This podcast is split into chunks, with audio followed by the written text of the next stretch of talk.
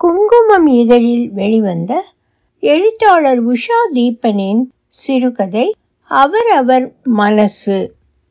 ஒலிவடிவம் சரஸ்வதி தியாகராஜன் பாஸ்டன்.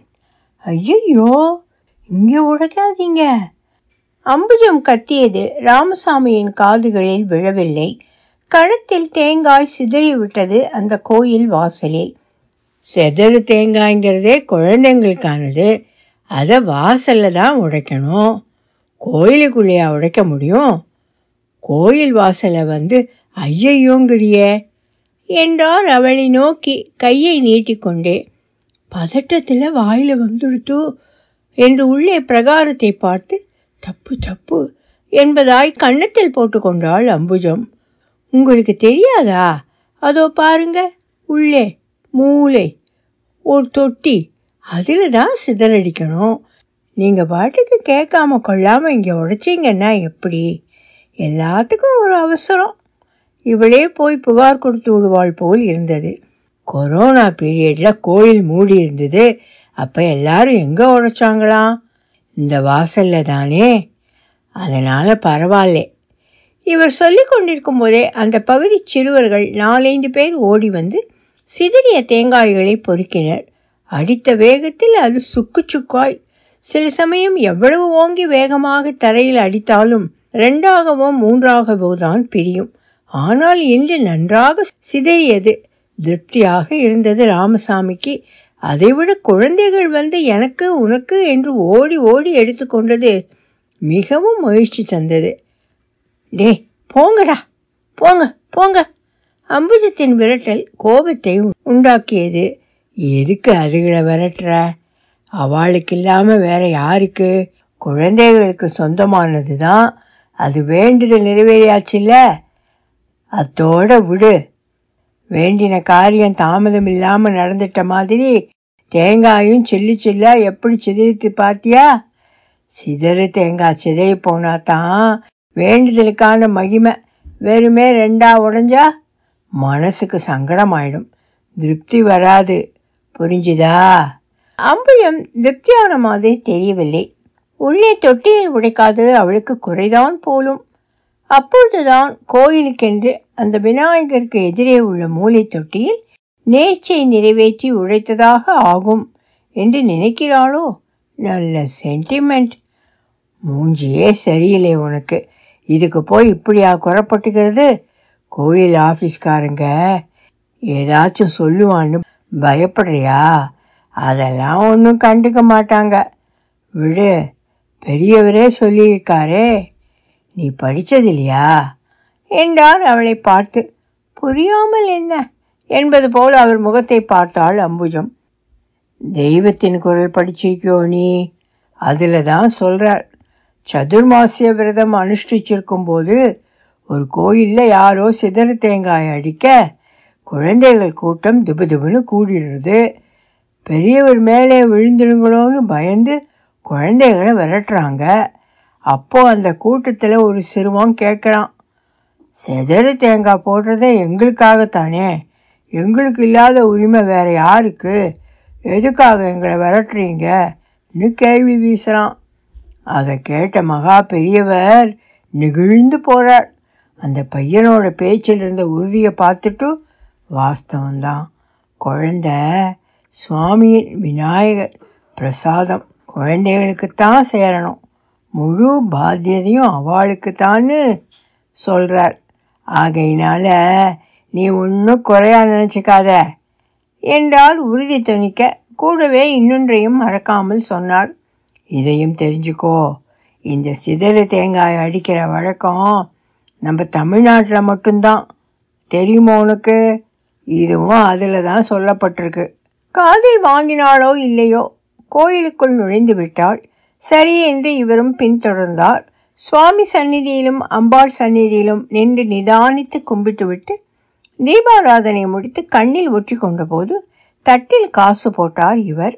அருகில் நிற்கும் அம்புஜத்திடம் சுவாமி பாத புஷ்பம் அளிக்க அர்ச்சகர் நீட்டியதை பக்தியோடு ஏற்று கண்ணில் ஒற்றி கொண்டாள் அம்புஜம். ரொம்பவும் உணர்ச்சி வசப்பட்ட நிலை. சுற்றுப்பிரகாரங்களை வழங்க கிளம்பிய போது கேட்டாள் உண்டியில் காசு போட்டீங்களா? போட்டேனே. நீ பார்க்கலையா?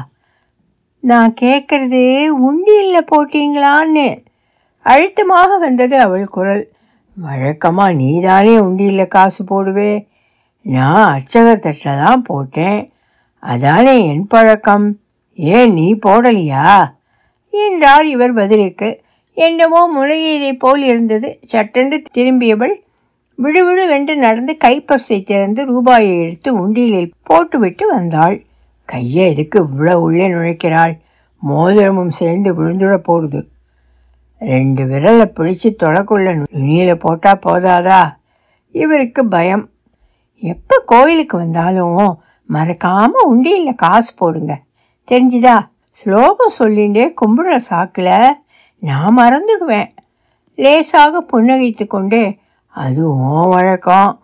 நான் சூடத்திட்ட தான் போடுவேன். அர்ச்சகருக்கு சேரும் அந்த காசு. குறைஞ்ச வருவாய் உள்ளவா? நம்மள மாதிரி நாலு பேர் போடுற பைசால தான் தொட்டுக்கோ தொடச்சிக்கோன்னு அவங்க ஜீவனம் கழியிறது. பாவம் இல்லையா? உண்டியில் போட்டால் கோயில் காரியங்களுக்கு உதவும் இல்லையா? அதுவும் புண்ணியம் தானே எது அதிக புண்ணியம்லாம் தெரியாது. அந்த புண்ணியத்தை நீ எடுத்துக்கோ. இந்த புண்ணியத்தை நான் எடுத்துக்கிறேன். எனக்கு இதில் தான் திருப்தி நிறைவு என்றார் ராமசாமி. என்னைக்கு நான் சொல்லி கேட்டிருக்கீங்க? எல்லாம் உங்கள் இஷ்டம்தான் என்றாள் சரிப்போடு. இப்போ கோயிலுக்கு கூட்டி வந்ததே அவள் இஷ்டம்தானே. சொல்கிற ஸ்லோகங்களுக்கு நடுநடுவே இது வேறையா? போ போ போய் நன்னா ஆசை தீர. சுத்திட்டு வா என்று கையை காண்பித்தார் கூட நடப்பவர்கள் இவர்களை பார்த்து கொண்டே நகர்ந்தார்கள். அமைதி காத்தாலே அதுவே பெரிய பக்தி எந்திருந்தது இவருக்கு. ஆலயத்தில் அமைதி தவழ வேண்டும் என்பது இவர் எண்ணம். மனசு போல் கும்பிட்டு விட்டு வரட்டும் என்று ஓரமாய் அமர்ந்தார் ராமசாமி. கோயிலுக்கென்று வந்தால் அங்குள்ள சிற்பங்களும் ஓவியங்களும் சாமி அலங்காரமும் தான் அவர் கண்களையும் கருத்தையும் கவரும். டம் டம் என்று ஓசை எழுப்பும் வாத்தியங்கள் சங்கடப்படுத்தும். ஓடி ஆடும் குழந்தைகளையும் மகிழ்ச்சியோடு வேடிக்கை பார்ப்பார். அப்புறம்தான் பக்தி. எல்லோரும் கண்களை மூடி சன்னதியை நோக்குகையில் இவர் நன்றாய் திறந்து வைத்துக்கொண்டு சாமி கும்பிடுவார். அந்த அலங்காரம் இவரை ஈர்க்கும். அம்பாளின் மூக்குத்தி ஜொலிப்பதை உன்னிப்பாக கவனித்திருக்கிறார். ஆனாலும் தனி ஈர்ப்புதான் அந்த காட்சி. அது வேண்டும் இது வேண்டும் என்று என்றுமே வேண்டியதில்லை. இது அவர் வழக்கமும் இல்லை. வெறுமே கும்பிடுவார் அத்தோடு சரி. நம்பினாற் கெடுவதில்லை. நான்கு மறை தீர்ப்பு. நல்லவர்க்கும் ஏழையர்க்கும் ஆண்டவனே காப்பு. சினிமா பாட்டானாலும் எத்தனை அர்த்தம் பொதிந்தது. மூன்று நான்கு என்று சுற்றி சுற்றி வந்து கொண்டிருந்தாள் அம்புஜம். எப்போ முடியும் தெரியவில்லை. சமயங்களில் அடிப்பிரதர்ஷனம் வைக்க ஆரம்பித்து விடுவாள். போச்சுடா. என்று பொறுமை கழறுவார் இவர். என்றாவது யாராவது சுண்டல் தருவார்கள். அப்படி ஏதும் இன்று உண்டா என்று கண்கள் தேடியது எதுவும் இல்லை. சாமியை வேரோடு பிடுங்காம விடமாட்டா போல் இருக்கே என்றிருக்கிறார் அவளிடம். உங்களுக்கு மனசுல பக்தி இல்லை. அதுக்கு நான் என்ன செய்யறது? என்பாள் அவள். ஆனாலும் உன் பக்தி யாருக்கும் வராதுதான். நினைத்து கொள்வார் சோற்றுக்கே இல்லாதவனிடம் அவன் பசியை போக்கும் உணவுதான் அவனுக்கு கடவுள். பசியோடு இருப்பவனிடம் பக்தியை பற்றி பேசாதே என்கிறார் சுவாமி விவேகானந்தர். வாழ்க்கையில் இளம் பிரயாயத்தில் மிகுந்த வறுமையைக் கண்டவர் ராமசாமி. அவருக்கு தெரிந்ததெல்லாம் அவர் தாய் தந்தையரின் உழைப்பும் தியாகமும் தான். காலமெல்லாம் உழைத்து உழைத்து உருக்குலைந்து ஆறு குழந்தைகளை படிக்க வைத்து ஆளாக்கிய அந்த தியாகத்துக்கு வெஞ்சியதாய் இன்றுவரை எதுவுமே அவருக்கு தோன்றியதில்லை. கண்களை மூடினால் பெற்றோரின் உருவம்தான் முன்னே எண்ணங்களில் அழியாது இருந்து கொண்டே இருக்கிறார்கள். மறந்தால் தானே நினைப்பதற்கு. பட்ட தரித்திர கஷ்டமும் பட்டினியும் துன்பமும் நினைவில் வந்து கண்ணீர் கசிய வைத்து கொண்டே இருக்கிறது. அதற்கு மீறியா ஒரு கடவுள்? அன்னையும் பிதாவும் முன்னெறி தெய்வம். அவ்வளவுதான் அவரை பொறுத்தவரை. ஆலயம் தொழுவது சாலமும் நன்று. இது அடுத்ததுதான். எங்களுக்கெல்லாம் இல்லையாக்கும்? என்று கேலி நிரம்ப கேட்பாள் அம்புஜம். உனக்கு பின்னேறி தெய்வமால்ல இருக்கும் போல் இருக்கு என்று பதில் கிண்டலடிப்பார் இவர். எப்பாடி ஒரு வழியா முடிஞ்சுதா? என்று சொல்லிக்கொண்டே எழுந்தார் துவஜஸ்தம்பத்திற்கு பிறகு விழுந்து வணங்கினாள் அம்புஜம். நீங்களும் ஒரு நமஸ்காரம் பண்ணுங்க என்றாள் இவரை பார்த்து. ஏற்கனவே பண்ணிவிட்டேன் என்று சொன்னால் நம்ப மாட்டாள். அவளுக்காக இன்னொரு தடவை விழுந்து எழுந்தார் இவர். ஜோடியாய் பண்ணணுமாம்? அம்பாளோட வலதுகை பக்கமாக பார்த்து ஆசீர்வாதம் வாங்குற மாதிரி இந்த கொடிக்கம்பத்துக்கு அப்புறம் இங்கே விழுந்து வணங்கணுமாக்கும்? என்று அவளுக்கு சொன்னதே இவர்தான். பலரும் எதிர்வரிசையில் விழுந்து வணங்குகிறார்கள். கொடிக்கம்பத்திற்கு முன்பகுதியிலும் நமஸ்கரிக்கிறார்கள். என்னத்தை சொல்வது? மனதில் பக்தி இருந்தால் சரி என்று நினைத்து கொள்வார். அப்படி பார்த்தால் கோயில் வாசலில் நூற்றுக்கணக்கான செருப்பு ஜோடிகள் கிடக்கின்றன. சந்நிதிக்கு நேரே அம்பாரமாய் ஒரு மறைவாய் கூட இல்லை. அதுவே மனதை நிரடத்தான் செய்கிறது. வந்த சமயங்களில் சில சமயம் மறைவாய் தள்ளிவிட்டு பார்த்தார். ஏன் சார் ஒதுக்குறீங்க? என்று யாரோ ஒருவர் சத்தம் போட்டார். விட்டுவிட்டார். இங்கே நேர்வாசலில் போடக்கூடாது. தள்ளி மறைவாய் எதிர்வரிசையில் காலணிகளை போடவும் என்று எழுதி வைக்கலாமே. உள்ளே வரும் எத்தனை பேர் ஓரக்குழாயில் கை கால் கழுவுகிறார்கள். எல்லாம் காலத்தின் பரபரப்பிற்கேற்றாற்போல் சரி சரி என்றாகிவிட்டது.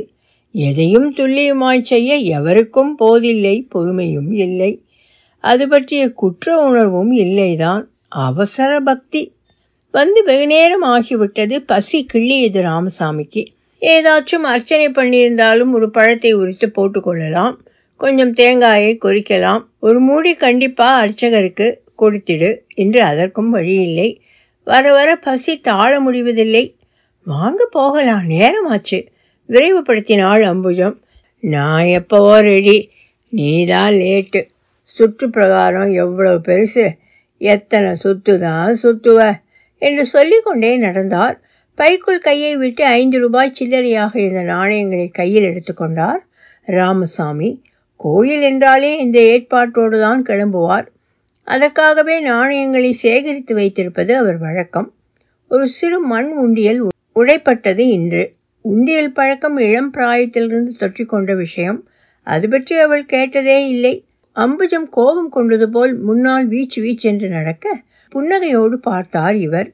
எண்ணங்களும் மனமும் நிதானம் கொள்வதும் பக்குவப்படுவதும் என்ன அவ்வளவு எளிதா? சாதாரண மனுஷ ஜென்மம்தானே. எல்லாமும் கலந்துதான் இருக்கும். சகிப்புத்தன்மை மனித வாழ்க்கையின் முக்கியமான அம்சம். வாசலில் வரிசையாக உட்கார்ந்திருந்த பிச்சைக்காரர்களுக்கு ஆள் கொன்றாய் போட்டுக்கொண்டே வந்தார். கை நீட்டி வாங்கும்போது அந்த முகங்களின் மகிழ்ச்சி இவருக்கு முக்கியம். எல்லாருக்கும் காசு போட்டாச்சா என்று ஒருமுறை நிமிர்ந்து சுற்றுமுற்றும் பார்த்தார். அந்த கோயிலில் ஆள் அதிகம்தான். எங்கு கூட்டம் கூடுகிறதோ அங்கு பிச்சை எழுப்பவர்களும் நிறைய கூடி விடுகிறார்கள் உண்டியிலே குலுக்கி எடுத்து வராமல் உடைத்து எடுத்து வந்தது எவ்வளவு சரி.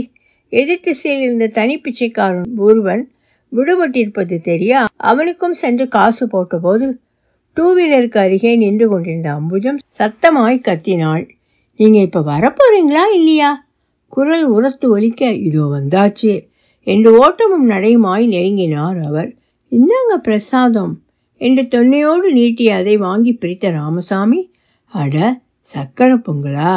பாரா? என்று மகிழ்ச்சியாய் சொல்லியவாறே தாமதிக்க மனமின்றி வாயில் எடுத்து போட்டுக்கொண்டார். நெய் மணத்தோடு நல்ல சுவை. நாக்கிற்கே இதமாய் முழுங்கவே மனசில்லை. முகம் பளீரென்று மலர்ந்தது. சரியான பசி தெரியுமோ? நேக்கு. என்று சொன்னபோது பார்க்கவே பாவமாய் இருந்தது அம்புஜத்திற்கு. உங்களுக்கு பசி பொறுக்காதுன்னு தெரியும் எனக்கு. அதான் பின்பக்கம் துர்கை அம்மன் சந்நிதியில் வரிசையில் நின்று வாங்கிட்டு வந்தேன் என்றாள் அம்புஜம். ஒலிவடிவம் சரஸ்வதி தியாகராஜன் பாஸ்டன்